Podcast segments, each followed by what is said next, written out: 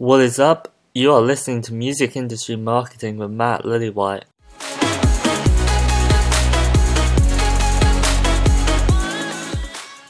When you think of a classically trained musician, who comes to mind?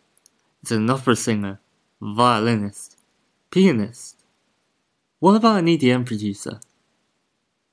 Okay, sure.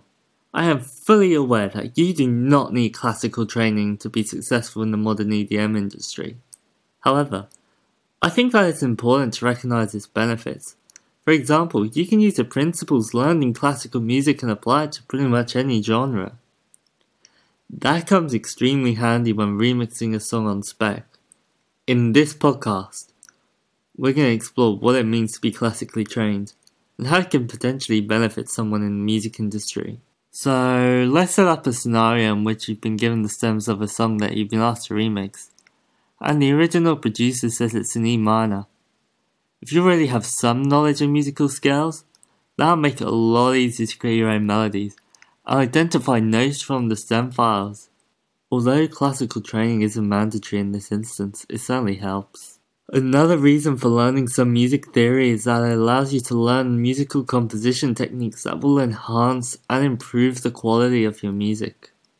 This includes things like structures, harmonies, key changes, etc. That said, a lot of genres these days seem to have stylistic characteristics, or producers already seem to have a formula that they use to make successful tracks. If that's the case, then surely spending a few hours learning the basics of pentatonic scales won't harm your creativity.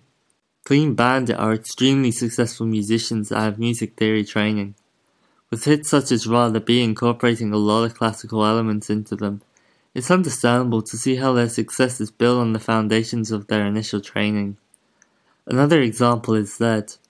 Often using extensive vocal ranges and key changes within his songs, he takes creative ideas to a totally new level. What are your thoughts on classical training? Is it something that's necessary for success? Or just something that's nice to have? Let me know.